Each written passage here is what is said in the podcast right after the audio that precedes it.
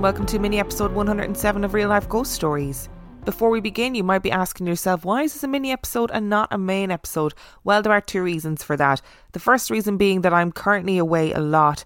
January, for some reason, is proving to be a really busy month in general, and I'm also working on some new content. Well, trying to work on some new content, which has proven to be quite difficult and taken up a huge amount of time. So, main episodes will be back as normal ASAP. And on a really selfish note, it does help to cut through the backlog of listener episodes. So, it's a win win. To kick things off this week, I would like to thank our newest Patreon subscribers. I would like to thank Gabby Lauk, Amy Crowling, Paulie, Jeremy Hunt, Diana Rock, and Hemi. Thank you so much for subscribing to the Patreon. I love you and I appreciate you every single day. And I have two spooky stories for you today. And the last story comes from the 6th of March 2021. And story number one comes from Dan. When I was in my final year of college, I worked as a waiter at a country club. It was a big old building with a banquet hall, dining rooms, a lovely golf course, and a large basement where they stored beer and wine. My co workers would talk about weird occurrences when going to the basement for beer and wine, being pushed from behind, seeing shadows, hearing voices. I'd been to the basement loads of times, and nothing had ever happened, so I didn't think much of it. I was kind of a party guy during college, and one night I decided to take a dropper of cannabis tincture my roommate had made before going into work. The tincture was marijuana and Everclear liquor mixed together. The night was already quite weird, and I was really feeling it when I was asked to get wine from the basement to restock the bar. I went down into the basement and almost instantly felt ill at ease. As I walked to the wine cage, I felt freezing cold. I saw a shadow move quickly across my line of sight, and when I turned my head, it was gone. This happened several more times before I ran out of there with the box of wine. I came upstairs and told two of my co workers, There's something down there, and it doesn't like me being down there, and asked them to make any future trips to retrieve wine for the night. When I got home, I told my roommate about this experience, and he asked to see the bottle that he had given me. He looked at the small blue medicine bottle and said, Oh shit. I asked him what was wrong, and he said, before I put the tincture in that bottle, it had liquid LSD in it. You might have actually gotten some residuals of that. We both ended up laughing about it, so thanks, Kyle.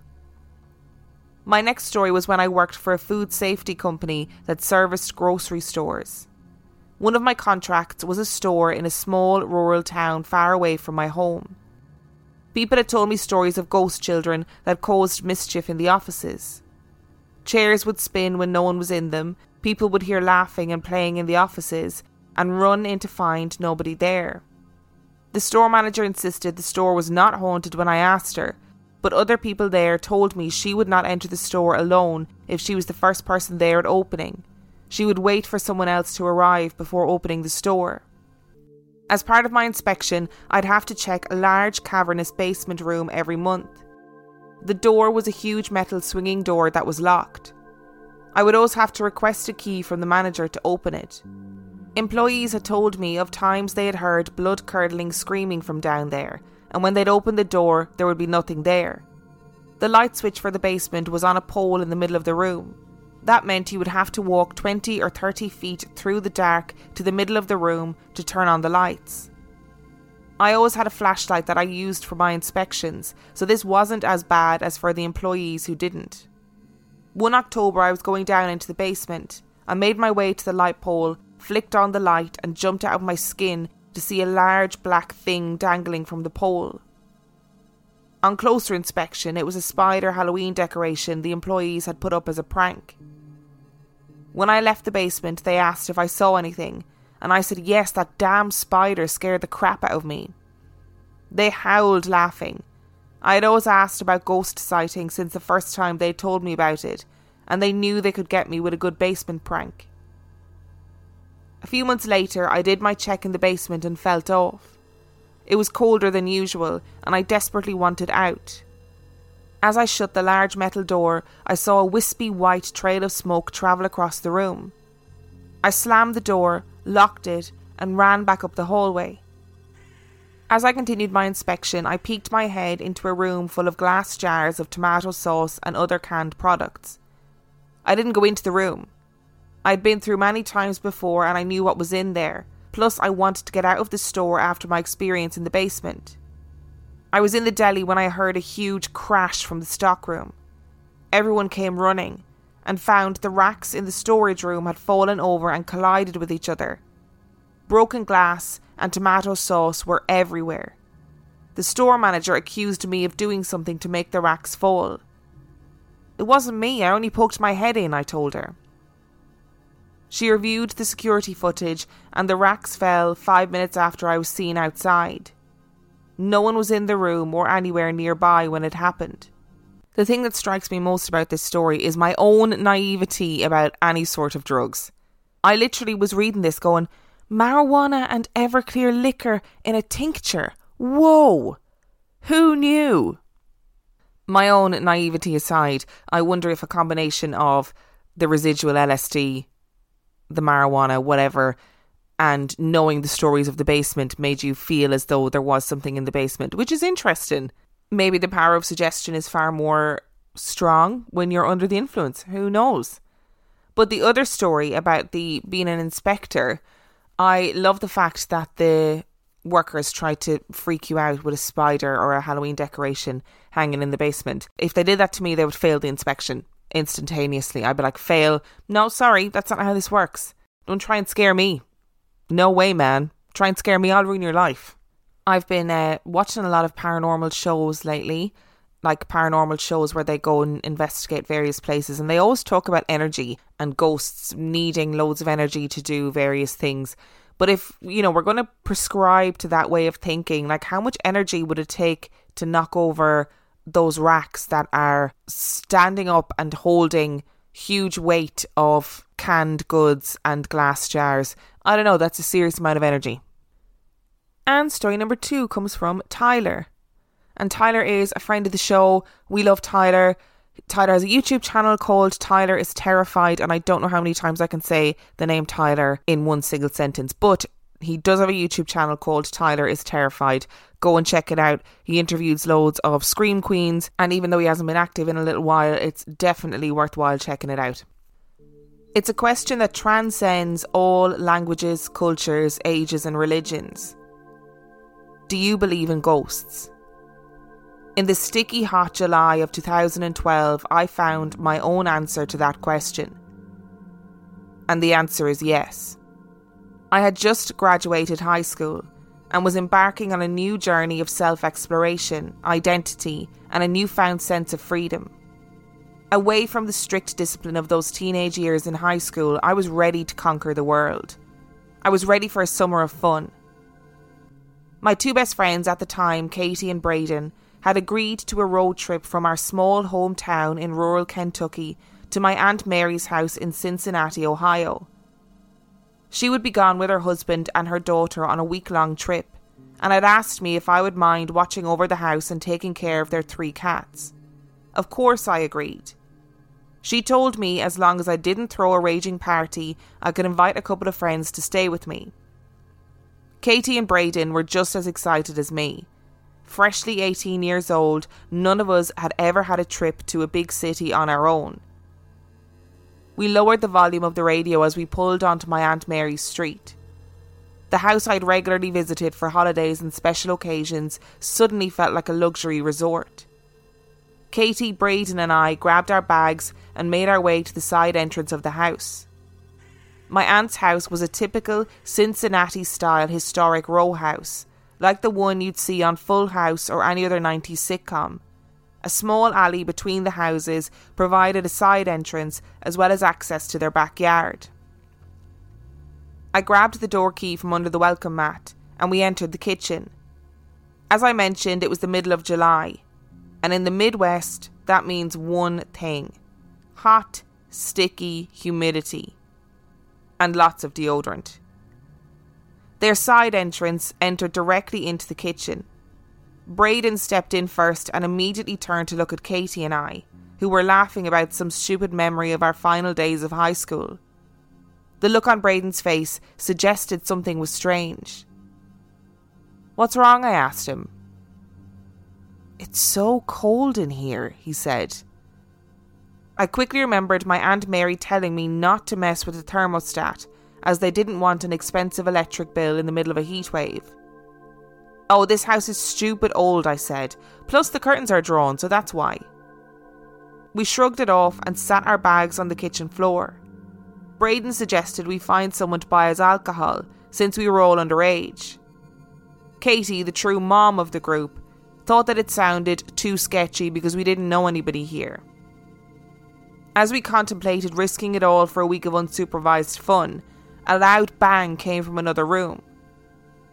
It sounded like the living room down the hall, and we all looked at each other. I told him it was probably one of the cats knocking something over, wanting to reassure them that this trip was going to be fun. And then the static hit.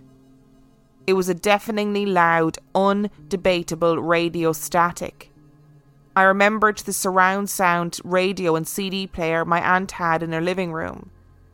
It was 2012 after all, and I ran down the hall to see what was going on. In the small living room, my aunt's three cats were staring directly at the ceiling above them. Anyone who owns or has been around a cat knows that cats are prone to darting off when hearing loud noises or seeing strangers. They didn't budge. I turned to the radio system, which was one of those older models that greeted you with a digital message after powering it on, and was about to turn it off, when it suddenly changed stations to a crystal clear country song from the early 90s. A sad song. I pulled back a bit to figure out what exactly was happening. The music was so loud. Right before my eyes, the radio turns off and back on and displays a blinking greeting message. Hello. The radio turns back off. Goodbye. Confused but not necessarily shaken, I went back into the kitchen to tell Braden and Katie I thought the radio might be on its last legs and we should probably leave it off for the week. They laughed about it and Braden said, This house is so freaking old. Later that night, we decided to order a pizza and watch something funny on Netflix. We decided against asking a stranger to liquor us up.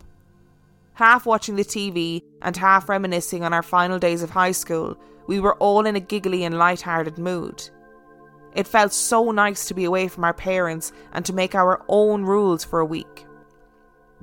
Katie suddenly darted her eyes to the living room window beside the front door. My Aunt Mary always left the porch light on if she went on a trip, to prevent any sneaky burglars from seeing that her house was an easy target. I was confused and asked Katie what was wrong. She looked back at the window and said, It looks like someone just walked past that window. And that's when we heard it the first time an unmistakable thud and a creaking door. It was definitely upstairs this time. The three of us sat in silence and muted the TV. Okay, which one of us is going to go and see what that was? Braden asked, ready for a macho man fight.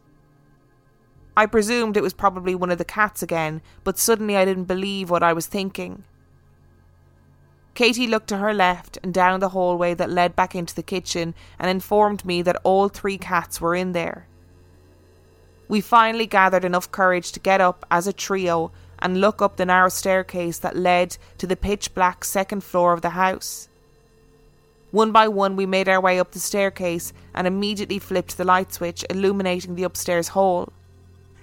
I leaned into the bathroom, flipped on the light, and immediately knew where the sound had come from.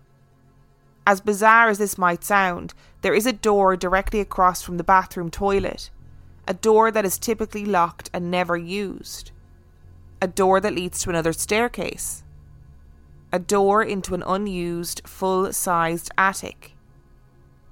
Katie begged me not to explore any further, but the cold draught coming from the open door seemed to call me in. I leaned my head into the open doorway, pulled the string which lit up a single light bulb with no covering, but couldn't see beyond the attic steps. I quickly turned off the light and pulled the door shut. I thought we were just freaking ourselves out. The door must have just been unlocked and a draft had opened it. But I also realised that we've all heard that line in horror films. We went back downstairs and tried to enjoy our pizza and TV, but it was obvious we were all on edge. Eventually, we decided it was time for bed. I would sleep in the furthest bedroom upstairs, Katie would sleep in the bedroom closest to the bathroom, and Braden would sleep on the sofa downstairs.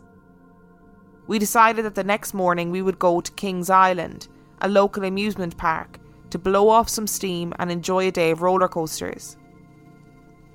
We managed a few hours of sleep that night, but youthful adrenaline kept our minds racing most of the time. I woke up the next morning to Katie shaking my shoulders. I jolted awake and asked her what was wrong. She said, It's Braden, and pulled me out of bed, making our way to the bathroom. We found Braden lying in a fetal position by the door leading to the attic. He was asleep. I leaned down, thinking he was playing some sort of ridiculous prank. He opened his eyes and said, I threw up all night. It's so cold in this house. I looked at Katie confused. It didn't feel cold at all. We helped him downstairs and got him onto the sofa again. That's when we saw the vomit lining the hallway to the kitchen. He had thrown up trying to find a downstairs bathroom, not realising there was only one upstairs. After we cleaned his mess, Katie and I, like any other immature 18 year olds, decided we would still go to the amusement park. Braden assured us he would be okay and that we should still try to have fun. A day of riding the roller coasters and checking in on Braden via text every few hours had us exhausted and ready to go back to my aunt's house. As we made our way back to Katie's car in the parking lot, Braden called us. You need to get home as soon as possible he said, obvious fear in his voice. We got into Katie's car and the engine sputtered. The car was completely dead. We were stuck at a now closed amusement park. After getting a jump from a random Good Samaritan, we were on our way back to the house. We again used the side entrance to the house and found Braden sound asleep on the sofa. I woke up and asked him if he was okay and why he needed us to come home. He gave us a confused look and told me he didn't know what we were talking about. Frustrated, I said, You rang me and told me to get home as soon as possible. What's wrong? He then pulled out his phone and showed us his call records. I never called you. What are you talking about? I'm feeling fine anyway. Thinking he was yet again trying to trick us, I pulled out my phone to show him my call records. And that's when I saw that there was no call from him. Katie choked back tears. What is happening? she asked, overwhelmed at the bizarre start to our trip. Katie wanted to get a hotel and suggested that we ditch the house and go home early the next day. Braden and I agreed that we should stay in the house another night, trying to explain away the strange happenings. Katie went straight to bed and slept with a lamp on the entire night. My bedroom was directly beside hers, so I could look over and see the wall brightly lit from the lamp. I began to get myself ready for bed, heading to the bathroom to brush my teeth. Braden had turned out the downstairs lights, except for the faint TV flicker. I yelled down to him, Good night! And he didn't say anything back. He was already asleep as well. Brushing my teeth, I began to examine my face, as one does, in the mirror before bed. The attic door was directly to my left at this point. A long, single scratching sound came from behind the closed door. I immediately turned off the faucet, toothbrush still in my mouth, and stared at the door. What felt like years but was only a few seconds in reality, I questioned what I had just heard. I finished brushing my teeth and leaned my ear against the attic door. Had I really heard the scratching? Or was my mind playing tricks on me? I nearly skidded across the room when a knock came from behind the door. A single, defined knock. I stood frozen with fear, staring at the closed door. And that's when the single most terrifying sound I've ever heard in my life happened. It was a snort. Somewhere between a pig and a horse snort, but unlike anything I've ever heard. Long enough to make me know there was something in the attic. I ran out of the bathroom, closing the door behind me. Katie was sound asleep in her bed, so I decided to enter my bedroom and sleep with my lamp on as well. I'd never been the praying type, but I mustered out a quick prayer to ensure our safety and to protect my friends and I from anything evil residing in the house. At 7am, just after daylight, I was awoken by what sounded like a suitcase hitting the floor. The lamp in Katie's bedroom still cast a bright spotlight effect on her bedroom wall. I watched, able to see her wall from my own bed as the clear shadow of Katie went through her suitcase. She was packing her belongings, getting an early start to our final day in Cincinnati. After 20 minutes or so of watching her shadowed outline pack her suitcase, I decided to get up and talk to her about what we should do before heading home. When I entered her room, I nearly fainted. Katie was asleep, sprawled out over her bed. I woke her up saying, You fell back asleep quickly. Clearly confused, she groggily asked me, What do you mean? I told her I had watched her pack her suitcase. Her eyes grew wide and she said, I just woke up. What are you talking about? We went over to her suitcase, seeing that all her clothes were neatly folded. She laughed and then thanked me, saying she could have really packed her own stuff. Katie, I didn't pack your bag. You did. She swore she hadn't touched her bag. We went downstairs to see if Braden had packed her belongings, and he too was asleep. We gathered our belongings and anxiously waited my aunt's return home. She, my uncle, and my cousin were set to arrive back at the house within the next hour. I realised I'd left a pair of shoes upstairs, bright red in colour, and went to grab them as Katie and Braden sat in the living room downstairs. I searched everywhere, both bedrooms, but I couldn't find them. That's when I felt the familiar unwelcome cold breeze again. I looked into the bathroom to see the attic door wide open. I was shaking with fear. I decided it was time to see what was in the attic. I knew neither of my friends would go with me, so I didn't bother to ask. I made my way up the attic staircase, which came to a large, mostly empty room. There was a single rocking chair facing the lone, tiny window overlooking the street. It suddenly felt hot and humid in the attic. Pin dropped silent and stifling. Next to the rocking chair was a single painted portrait in an ornate paint chipped frame. The portrait was a little girl, and she was sad. Her solemn expression was only amplified by her large baby blue eyes. The portrait had to have been from the early 1900s. I left the attic, shut the door tight, and was about to make my way downstairs to explain to my friends what I had just found. When I saw my pair of red shoes sitting in the hallway, perfectly positioned next to each other, in the centre of the hallway. I grabbed them, shaken, and ran downstairs. You're never going to believe what I just. I was cut off by the landline telephone ringing. There were only two landlines in the entire house one in the living room and one in the kitchen.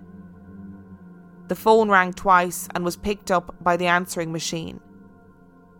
Static, and then heavy breathing. We sat in silent horror, clearly contemplating if what we were hearing was indeed really happening.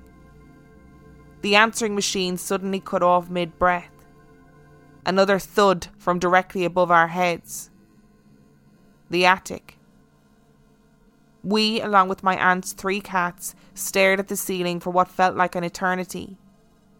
My Aunt Mary called my cell phone to tell me they were pulling onto the street and would be home in a couple of minutes.